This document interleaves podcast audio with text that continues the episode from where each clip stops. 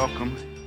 And we want to invite you to the book of Jonah this morning. Jonah, the first chapter of Jonah. If you're visiting this morning and I haven't gotten a chance to meet you or say hello, we I want to say hello and uh, let you know that you're, you're our, our guest.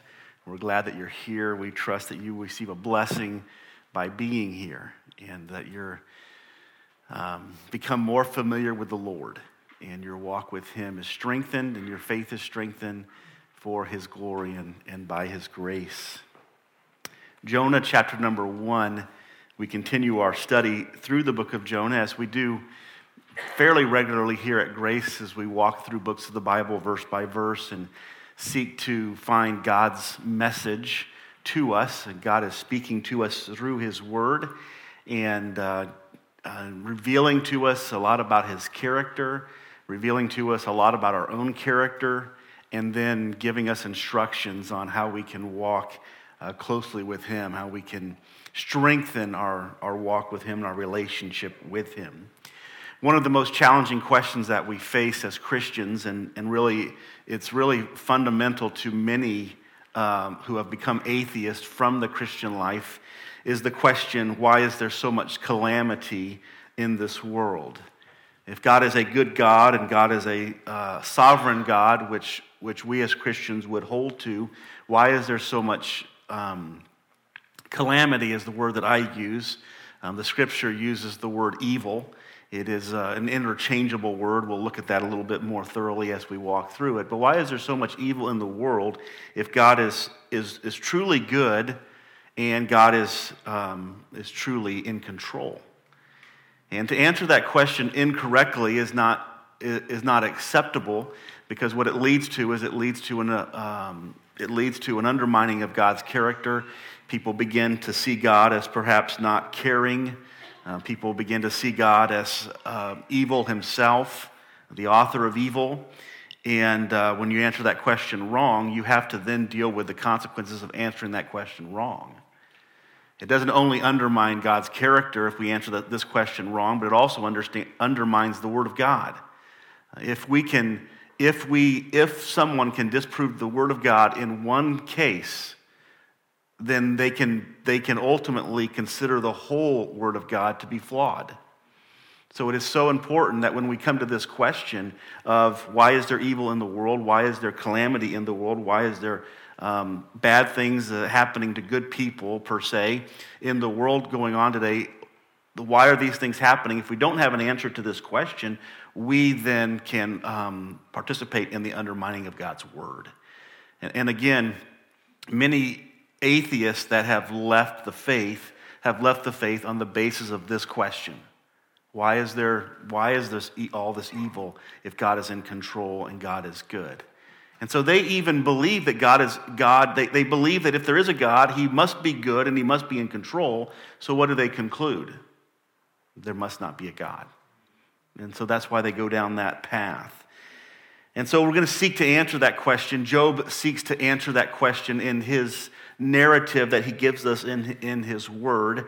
And when we think about it from a more of a modern uh, sense, a, a today sense, we must consider and think about all of the sickness that goes, around, goes on around us, the diseases that we face the last two years of, of COVID that has uh, inundated um, our minds, our thinking, have, has caused us to really focus on this sickness and has uh, been the um, been the, the source of many people's passing away into eternity. It's not just that, but we have the war in Ukraine now where people are losing their lives on a daily basis because there's wars in this world. If God is good and God is in control, then why are there diseases and why is there war? We have to consider the weather. If you don't have to look too far, and we're, we're, we're thankfully not in the fire season right now, but we will be at some point and we ask ourselves the question if God is good and God is in control, why does California face so many fires every year? Why do we have earthquakes and tornadoes, uh, tsunamis? Why do we have these things if God is good and God is in control? Why do we watch TV and we see third world, third world countries where babies have no food? And their, and their stomachs are swollen, and then they, they, they paint a really horrible picture of it because it's a really horrible thing. Why are these things taking place? Why are these things happening if God is good and God is in control? And maybe you're sitting here this morning and, and none of these things have affected you, but you might have something else in your life that has happened, a, a storm, if you will, that has impacted or, or affected you. And you ask yourself the question why have I gone through this experience? Why has God uh, put this in uh, my life? There must be a reason for it, there must be a purpose for it. Else, we go to the realm of God not being in control or God not being good. Because God is in control and God is good all the time. So, Jonah's narrative, not just Jonah's narrative, but it's interesting because really almost every narrative in the Bible deals with, with the, gives us an answer to this question. You've got Job, you've got Jonah, you've got Joseph, you've got Abraham. I mean, you can really go through the scriptures and you can see this idea of why is there evil in the world being unfolded in front of us. You, you can't read a book of the Bible and not have this question somewhat dealt with. And Jonah is a narrative that gives us some um, information, if you will, in regards to his story as to why we suffer as human beings, why we go through trials and tribulations. So this morning, our focal, our focal point, our focus, will be in verse 17 down to verse number 16. Your outline that was passed out says to verse 17, but verse 16 is really the end of the chapter, the end of the thought or the theme. Verse 17 starts another thought or another chapter, and we'll look at that next week. But if you'll read along with me, beginning in verse 7 of Jonah 1, the Bible says, And they said to one another, These are the mariners that are in the boat. Jonah has um, the, the, the, verse number four tells us that God has cast a storm upon the sea because Jonah is running from God. And the verse number seven, the mariners come together and they're trying to figure out how to solve this, how to solve this dilemma of the storm. And they say to one another, Come, let us cast lots that we may know on whose account this evil has come upon us. And so they cast lots, and the lot fell on Jonah, and they said to him, Tell us on whose account um, this evil has come upon us. What is your occupation? Where do you come from? What is your country? And of what people are you?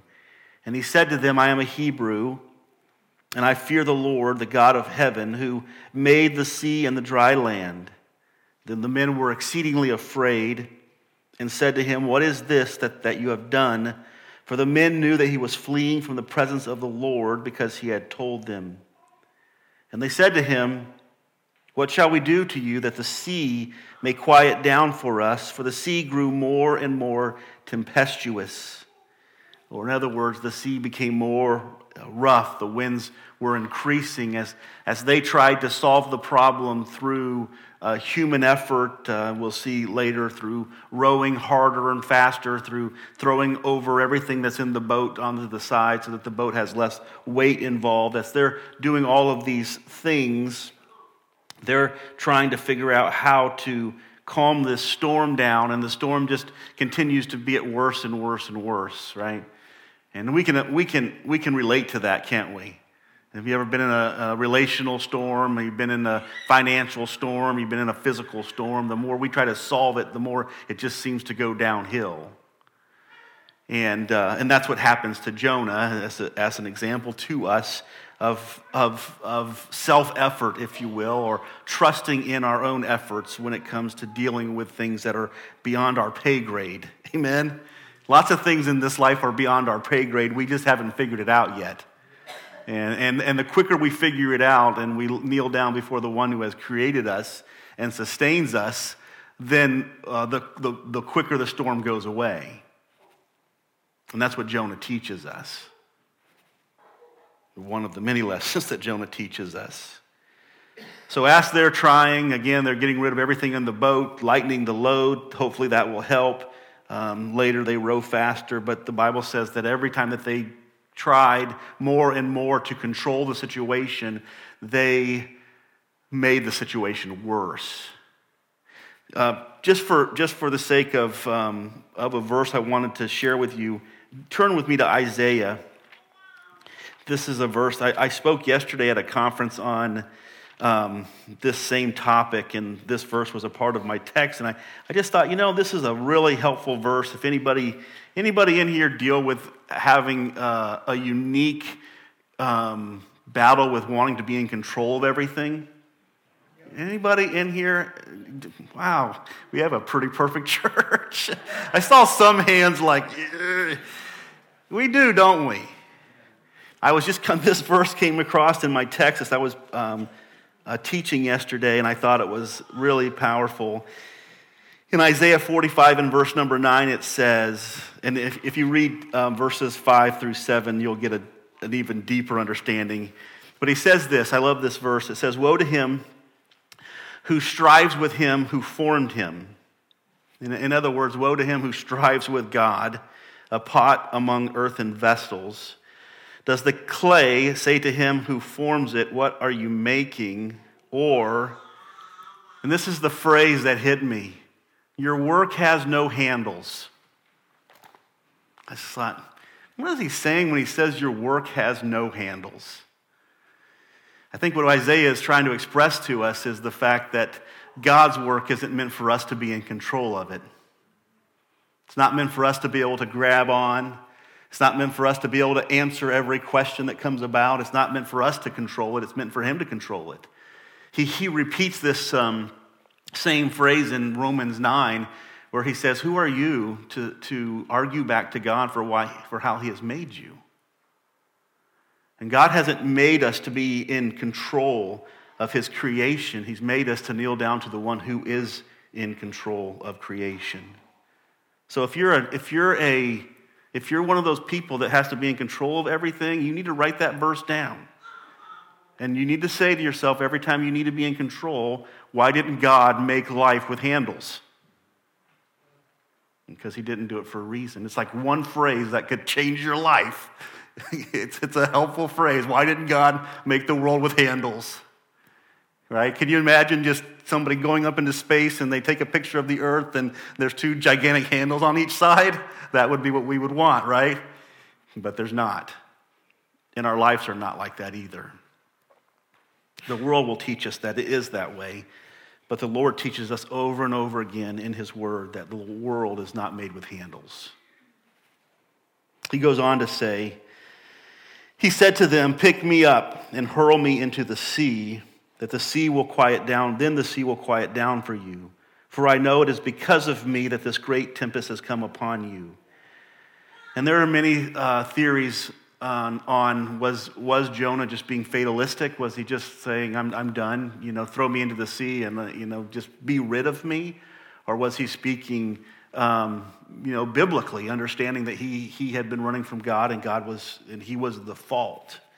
Um, so there's a lot of debate, debate over that.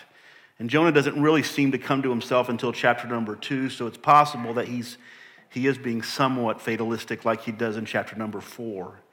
He says in verse 13, Nevertheless, the men rowed hard, or the men rowed harder, they were already rowing um, to get back to the dry land that they could not, but they could not because the sea grew more and more tempestuous against them. Therefore, they called out to the Lord. And we can just stop there and meditate for a moment because they, they're, they're starting to reach the goal, right? Had God said, hey, listen, they just threw all of their stuff overboard, that's good enough. Had, would they have reached the goal? They have just rowed harder than they've ever rowed before. These are great rowers. And they are putting great effort in, like we've never seen. Let's just let the storm go away. Would they have reached the goal? They would not have reached the goal, would they? Why would they not have reached the goal?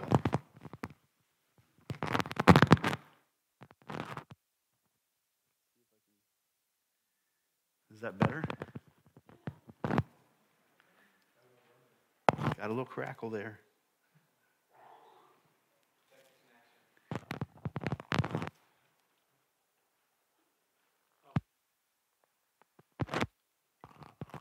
We're going to get this figured out. does not count against my time, by the way.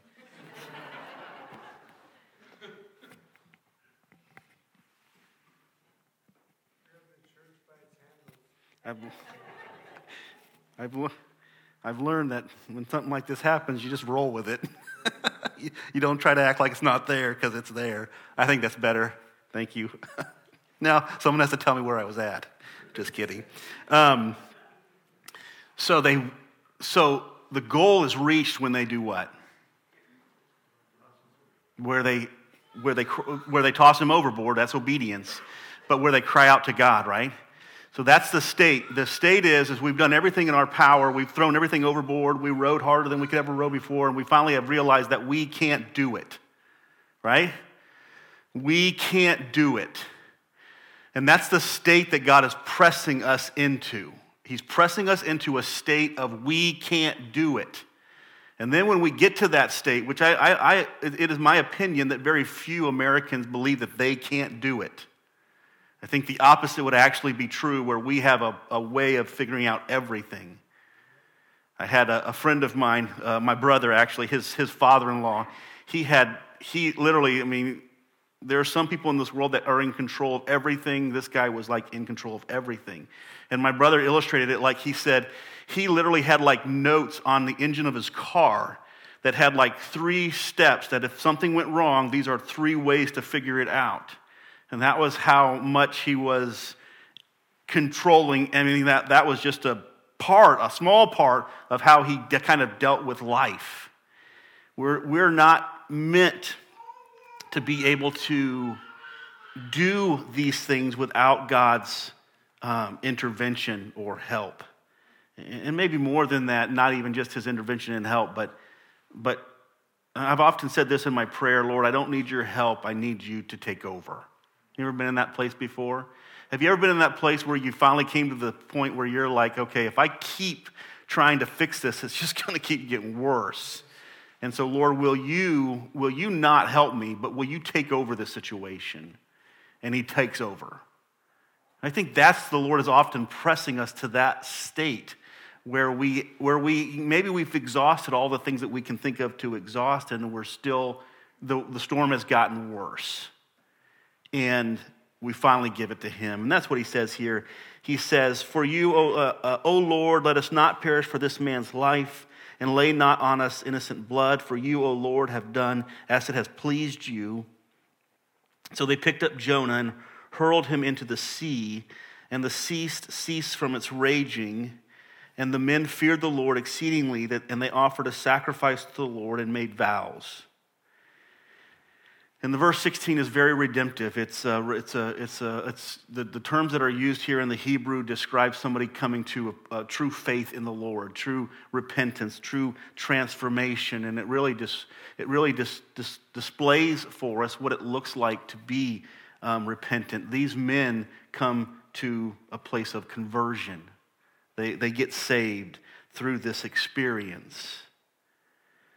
But it's interesting that they, they, um, they, they note a few things, and I, I want to walk through it together.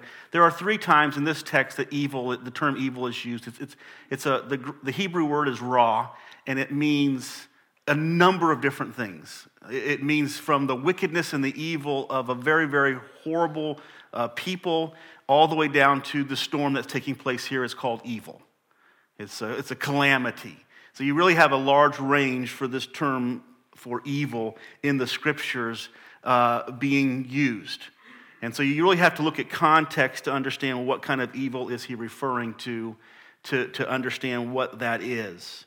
I, I want to talk specifically this morning about the evil of calamity. There's three evils here. The one is the Ninevites, the Bible says that they were evil. And that just meant that they were wicked people. They were evil people. They did not walk with the Lord. They lived in immorality. They lived in idolatry. All of these things were true about them. They were evil people. The second one is the storm is called evil. And the storm is not an evil like somebody's doing something evil. The storm is evil because it's something that happens to us that's negative. So we would look at it and say that's an evil thing. People look at um, Katrina and people would call that an evil thing. A storm is an evil thing. A, a, trial is an evil thing. COVID is an evil thing, right? It's kind of how we look at things. And the scriptures agrees and confirms that that would be how we would, we would see it. And the last thing that's seen as evil here is the, is the shipmen throwing Jonah into the sea. That's also seen as an evil act, and they cry out to God, please don't hold us accountable for this evil act. So their, their action, because they're throwing a man into the ocean. But there's something about that act that is, that is helpful for us to understand and grow through. So I want to uh, focus in this morning on calamity, which is the middle, which is the storms, the trials, the, the evil of those things, and, and um, just teach on that a little bit this morning. First thing, if you're taking notes in your bulletin, who is in control of calamity? Who is in control of calamity? The answer to the question is very simple. The Lord is in control of calamity. God is in control of this type of evil. God is in control of evil. So that's a, that's a, a, a, reality that we see really mentioned throughout scriptures. It's not an easy, it's not an easy reality because we, we don't understand how God could be in control of evil and still be good, but I hope to answer that a little for you this morning. The Bible tells us in regards to calamity in verse number four that God was the one who hurled the great wind upon the sea. God was the one who orchestrated this storm for Jonah and the, and the people there in the boat to go, to go through. God is the author of those things. God is the orchestrator of those things. Although they might be seen by us as evil, there's a purpose behind them that is not evil. There's a motivation that God is working out, God is accomplishing that is not evil, but is but is but rather is good. The Bible says it this way when he comes down to the end and the the uh, mariners say, Lord, please do not hold us accountable for what we're about to do. He says, they, they say this, because you have done that which has pleased you. Very, very difficult to understand, but the, the statement is simply this Lord, you have put us in a situation that we would see as evil, and you have done it because it is pleasing to you to do. It is pleasing to God to put us through storms difficulties, things that we would see as being evil, it is pleasing to God to put us through those things because of what it accomplishes in us. We must understand this this morning that everything that happens in our life is that which is pleasing to God. God is orchestrating it, God is allowing it, or God is um, authoring it for a purpose for us, and it is pleasing to Him. Even the bad things that happen in our life are pleasing to Him. Psalm 115 and verse number 3 says it this way Our God is in the heavens, He does everything that He pleases. He does everything that He pleases. He tells us in Psalm 145 that the Lord does everything He pleases with the things that are in heaven and also the things that are on the earth. In Daniel 4 and verse 35, the Lord says, All the inhabitants of the earth are accounted as nothing, and he does according to his will among the heaven, the host of heaven, and among the inhabitants of the earth. And who can stand and say to him, What have you done? God does as he pleases. God does as he purposes. God does as he sees as is most fitting and most right in the situations and the circumstances that we're, we are in. There are, there are three categories here in which God is in control of evil. Three categories here that which God is in control of evil.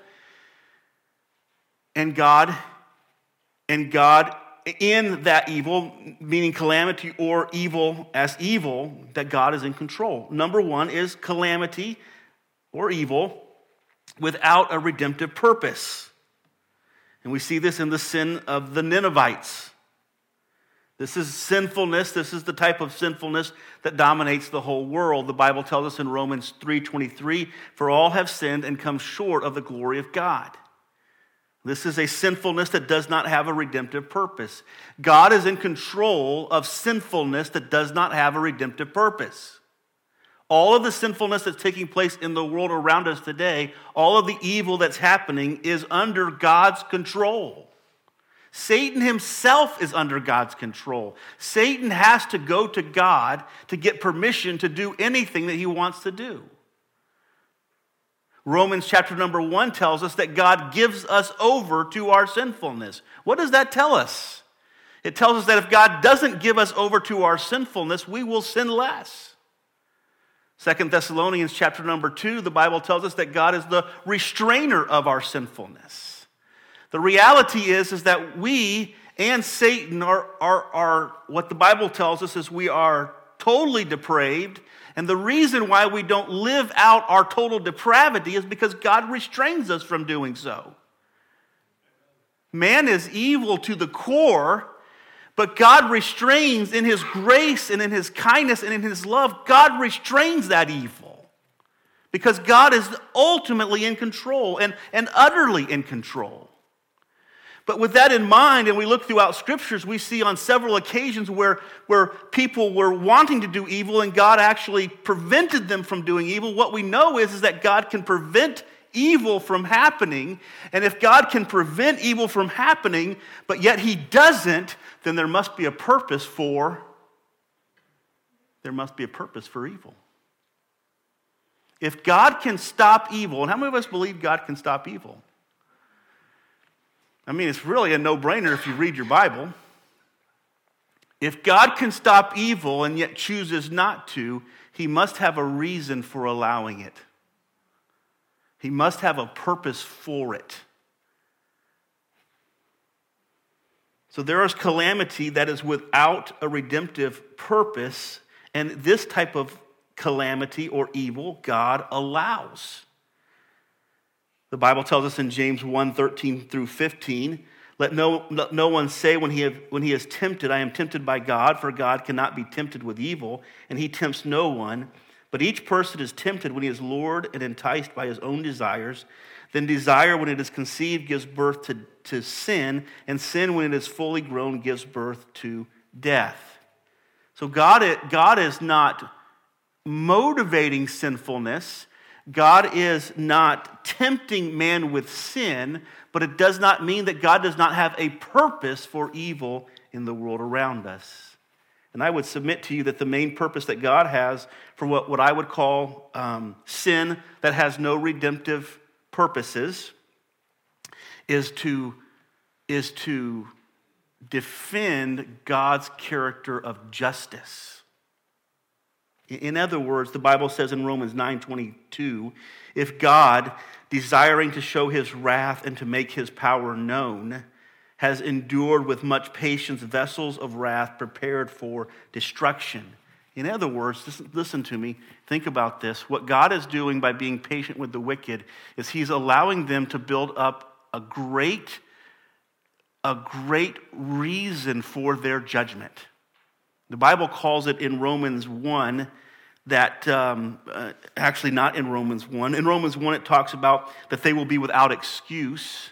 In another passage of Scripture, it talks about that they are heaping up to themselves, they are piling sin and evil on top of, it, of itself. The issue is this God allows the evil of man, and even in Romans 1, he, he allows them to be more and more and more evil, so that when He judges them on Judgment Day, when you stand before God on Judgment Day, you will have no excuse, you will have no reason or no argument for why you are being condemned for eternity. In other words, it's, it's, it's interesting because what God is doing is He's defending His justice by allowing mankind to become so evil that when he judges them, they will, and listen, when he judges them forever, I'm not talking about, oh, you get 10 days in prison. When he judges them, the wickedness of this world will get so bad that when judgment day comes and God says to them, Depart from me into everlasting fire, he will be justified and they will have no excuse. You see, that's how much God cares about his character being presented well, that he gives us the whole book of Revelation that describes how evil man gets and how evil man gets and how evil man gets so that the day that they stand before him on judgment day, they will never be able to say, I wasn't so evil that I didn't deserve what you gave me. That's evil. That's the essence of evil. So, the first type of evil that we, that we see God is in control of is the evil that is non redemptive. There's no redemptive purpose to it. It is an evil that God allows but doesn't orchestrate. It is an evil that God does not participate in in regards to tempting man to do it. It is a evil that God allows so that man expresses the fullness of their depravity and then God ultimately judges them. Number two, it is the calamity for instructive purposes. This is, this is the storm that Jonah is facing here. This is war, pestilence, disease, and famine in the world that we live in today.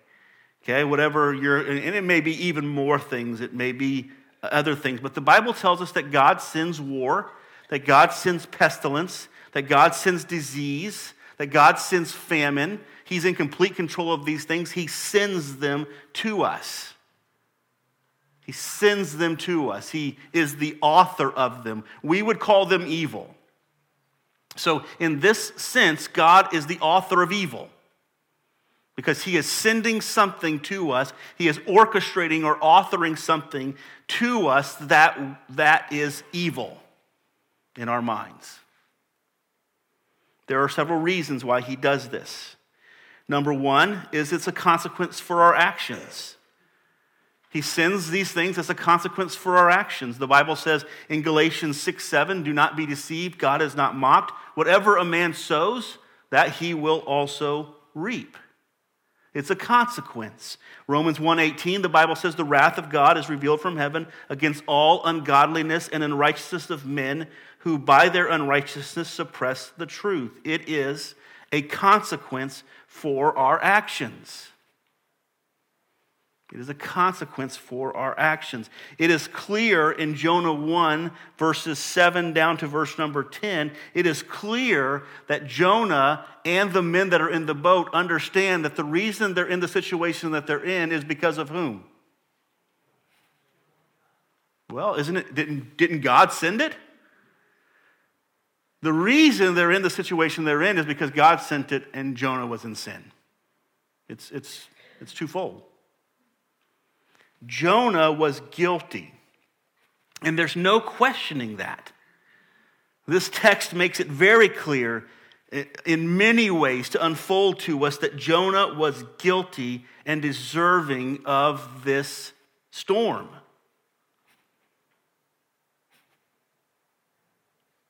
And we're all guilty. The Bible tells us, for all have sinned and fallen short of the glory of God. The Bible tells us that the wages of sin is death. It's not the wages of, of some people's sins, it's the wages of all sin. The price for sin is death, it is condemnation. It is not only to, to die physically, but it is to die eternally. It is to be separated from God in a place called hell. God sends storms in our life. He orchestrates storms in our life. He orchestrates difficulties and challenges in our life as a consequence for our sinful actions.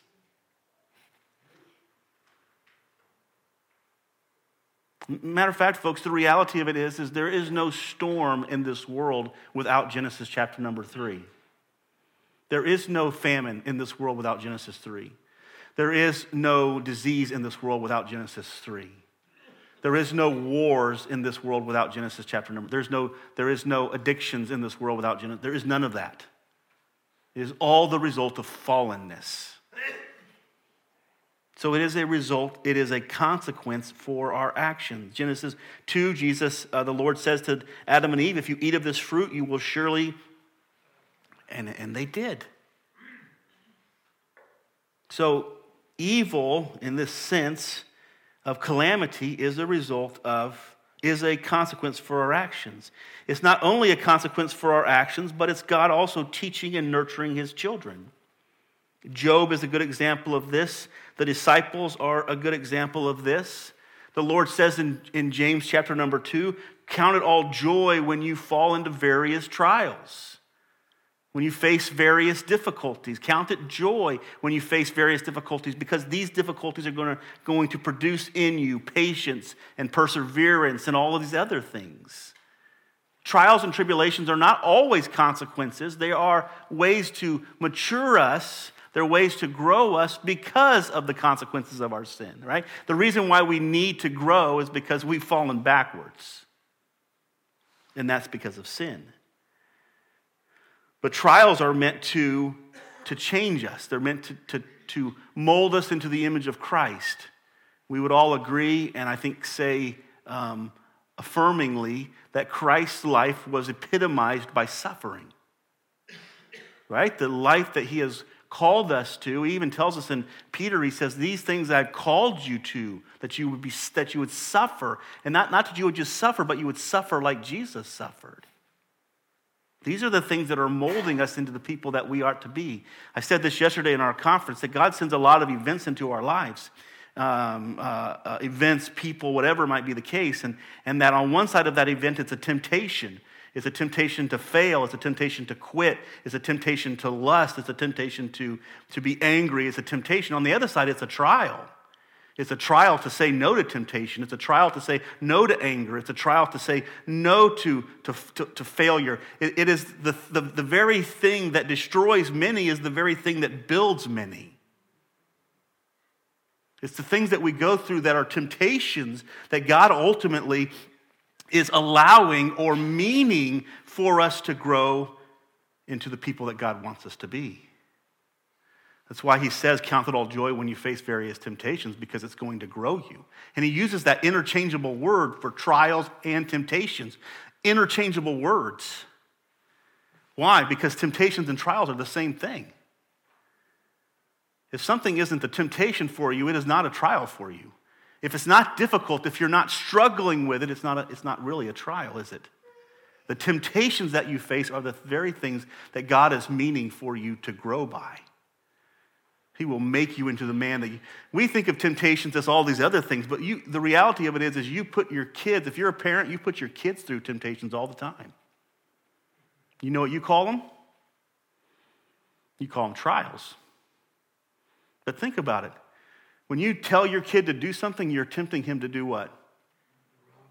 To disobey. He has the option. Satan says, Don't do what your dad said to do. That's what happened in the garden, isn't it? God put in front of Adam and Eve a very pleasing tree. And he did it so that they would choose him all the time. Do you know what Satan introduced into that? That was a trial, wasn't it? It was a trial that Adam and Eve could grow.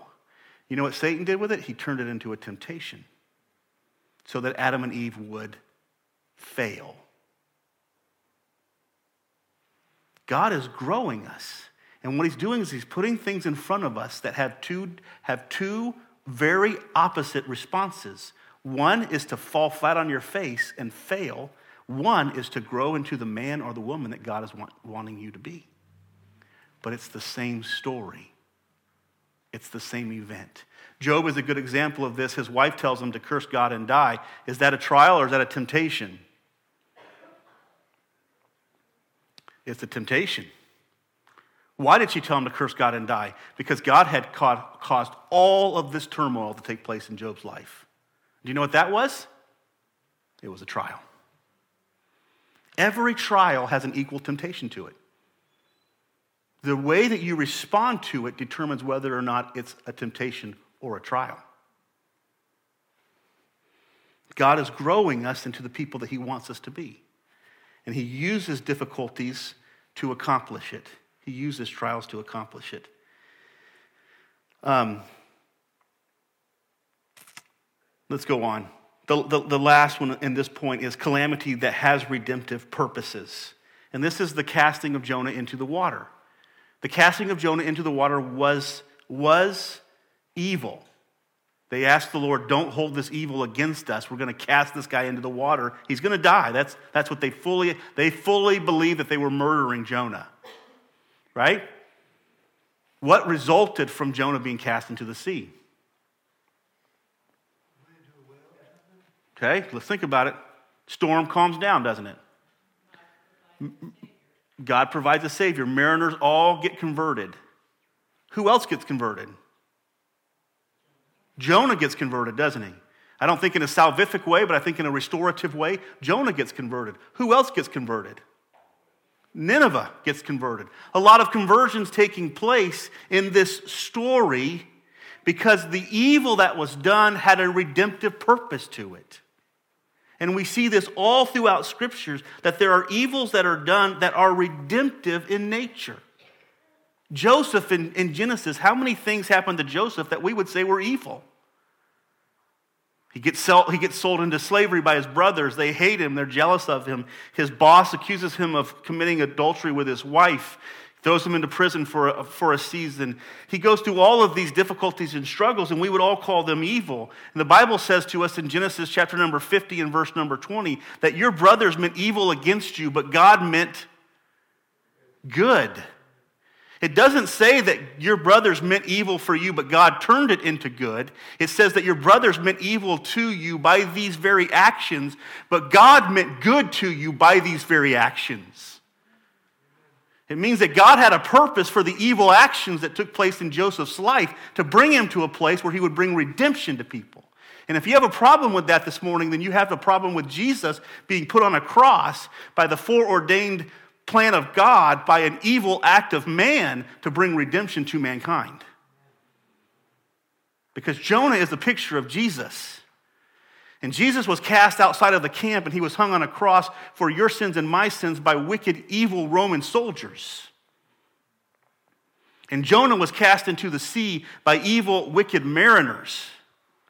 The end result was what? Lots of people were redeemed. God is the author of evil that has redemptive purposes, where he is working out something that is of a redemptive nature.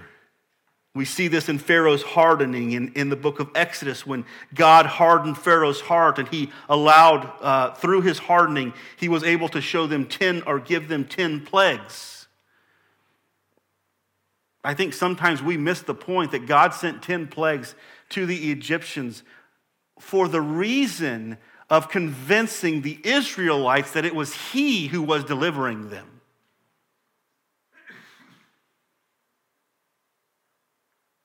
God's judgment on the Egyptians wasn't a judgment that wasn't motivated by God's goodness. Everything that God does is motivated by his goodness. But he brings great hardship on the Egyptians. Why? Because he is teaching and convincing the Israelites that it is I who am delivering you. Do you think after 10 plagues they would question, after the 10 miraculous things that happened to the Egyptians, do you think the Israelites would question whether or not God was the one delivering them? And if you say no, you'd be wrong because then they say, we want to go back. So, even with that very convincing evidence that this was God's work, the Israelites wanted to go back. Imagine what would have happened if there were no plagues. You see, it was God's act of redeeming his people that caused him to bring about evil or judgment or whatever you would want to see it as on the Egyptian people. It had, it had a redemptive purpose. Revelation, we've been going through it in, in some of our community groups and, and have finished it now, is a book that deals with that very thing. That God brings judgment after judgment after judgment for the purpose of redeeming his people. Um, 2 Peter 3 and verse 9 says, God is not slack concerning his promise that some men count slackness, but is long suffering toward us, not willing that any should perish, but that all should come to repentance. Do you know what he's saying there? He's saying that I am allowing you to suffer greatly because it is through the suffering that you're going through, through the evils that are happening to you, that I am allowing to take place, that you will be redeemed. And I'm not willing that any will perish. So I am very, very patient. The reason the Lord hasn't returned today is because he's very, very patient, and there are people that are still being saved and still needing to be saved. And our job is to go out and preach the gospel and share the truth with them. The Bible says, says it this way in Acts 2.23 about Jesus. And Jesus delivered up according to the definite plan and foreknowledge of God. In other words, it was predetermined and predestined that this was going to happen. And it says, And you had crucified him and killed, killed him by the hands of lawless men, orchestrated divinely by God. Number three, what is the cause? What is the cause of calamity. What is the cause of calamity? Let me just go through these very quickly here. Number one, humanity is guilty and deserving of calamity. Jonah is unquestionably um, identified in the text as being guilty or the reason for the calamity. Number two, humanity is broken and needs help. Humanity is broken and needs to be taught lessons. We need to grow into the image of Christ. And number three is humanity is fallen and needs to be redeemed. Okay, let me say those again if you didn't get them. Man or humanity is guilty and deserving of calamity, first and foremost. Number two is mankind or humanity is broken and needs God's help, which comes through calamity. Or at least their need for help is also is often revealed through calamity. And number three is man is fallen, humanity is fallen and need God's, needs God's redemption, which comes through this calamity. Was the storm worth it for Jonah? I think the answer is yes. Was the storm worth it for the mariners? I think the answer is yes. Was the storm worth it for the Ninevites? The answer is yes. The storm was worth it for all of them because of the redemptive purposes that the storm had.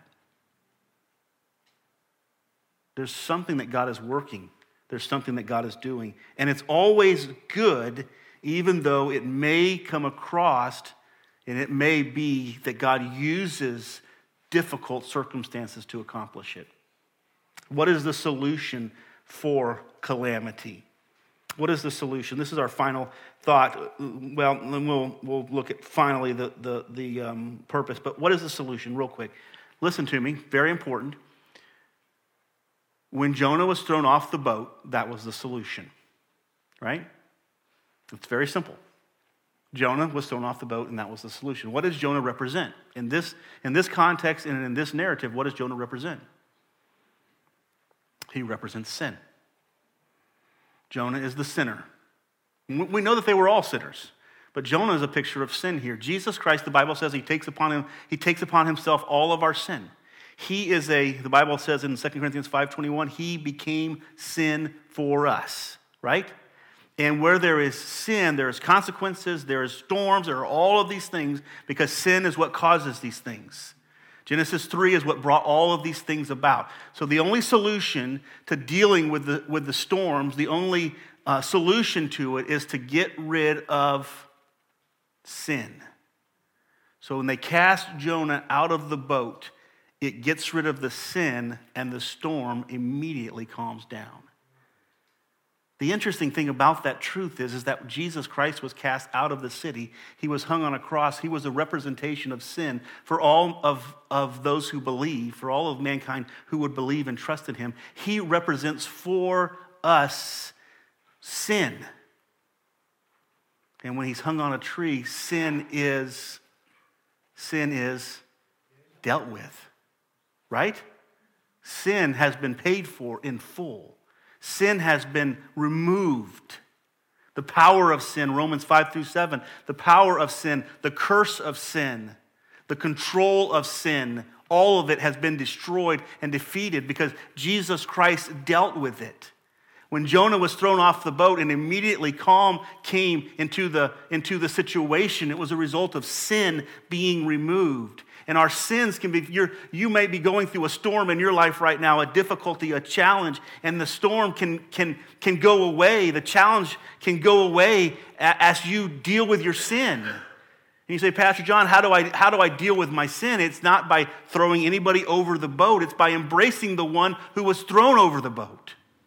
It's by embracing Jesus. The Bible says if we place our faith in Jesus Christ, He will forgive our sins and to cleanse us. He will, he will cleanse us from all unrighteousnesses. And there will come about us, it doesn't mean that there won't be storms in our life, but there will come about us a peace.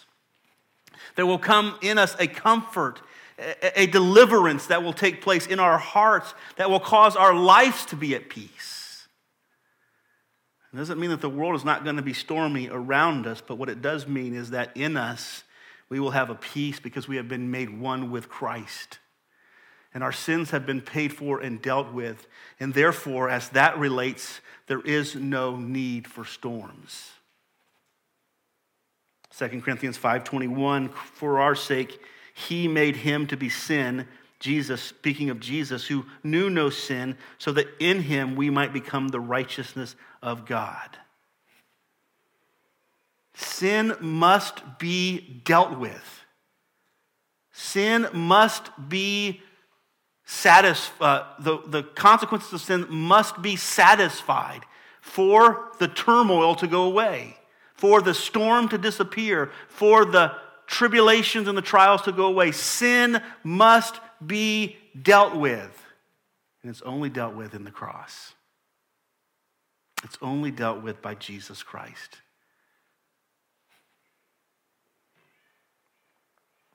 The Bible tells us in Second Chronicles 7, I'm going to turn there because I um, didn't write, I didn't uh, put down both verses here, and I want to read them to you. You're familiar with them. As I start reading them, you'll probably recognize them. Second Chronicles 7, verse 13, it says this When I shut up the heavens so that there is no rain, or command the locust to devour the land, or send pestilence among my people, and these are all things that God does. He says, When I do these things, not if I do these things, but when I do these things, he says, If my people who are called by my name will humble themselves and pray and seek my face and turn from their wicked ways, then I will hear from heaven. I will forgive their sins and I will heal their lands. What is the promise here? The promise is, is if we deal with our sins, the storm will calm. If our sins are dealt with, the storm will calm. And our sins are only dealt with through Christ. If you're taking notes here, sin is dealt with by repentance and faith, signified by the throwing of Jonah over the boat, obeying God, trusting God, and putting themselves in God's mercy. Notice this that when they threw Jonah over the boat, they didn't, they didn't demand the Lord to deliver them. They asked the Lord to deliver them. Do not hold us accountable for what we're about to do. That's forgiveness. They asked the, the same way that the thief on the cross said, Lord, please remember me when you come into your kingdom. He knew what he deserved, but yet he asked for mercy. And this is the same thing that these men asked for. The purpose of calamity, in the end, the restoration and redemption of God's people. That is the purpose of it. God's purpose for all of the trials and tribulations that we face is He is restoring or redeeming a people through uh, trials and tribulations and heartache, like Jonah, restoration and redemption for all the others. But without these trials, we do not experience the redemption or the restoration that God is trying to put us to, to accomplish in us. He tells us in John in Daniel 9 24, 70 weeks are decreed about your people and your holy city to finish transgression, to put an end to sin and atone for iniquity, to bring in everlasting righteousness, and to seal both vision and prophet, and to anoint a most holy place. Daniel 9:24 is a single verse that describes the entire book of Revelation. That God did prophesied that through all of the things that took place in, in Revelation, that God would bring an end to sin, to evil, to all of these things, and he would bring back his people to himself. And that is what God is doing today. So I hope and pray that you'll consider this as you go through the trials and tribulations in your life, that you'll, you'll think about God being in control of them.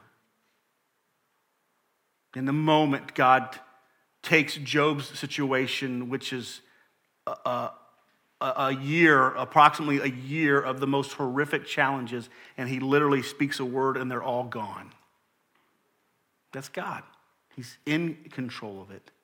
That you would consider why it happens. What is God doing? Think about those types of things. What is God doing in my life? What is God teaching me?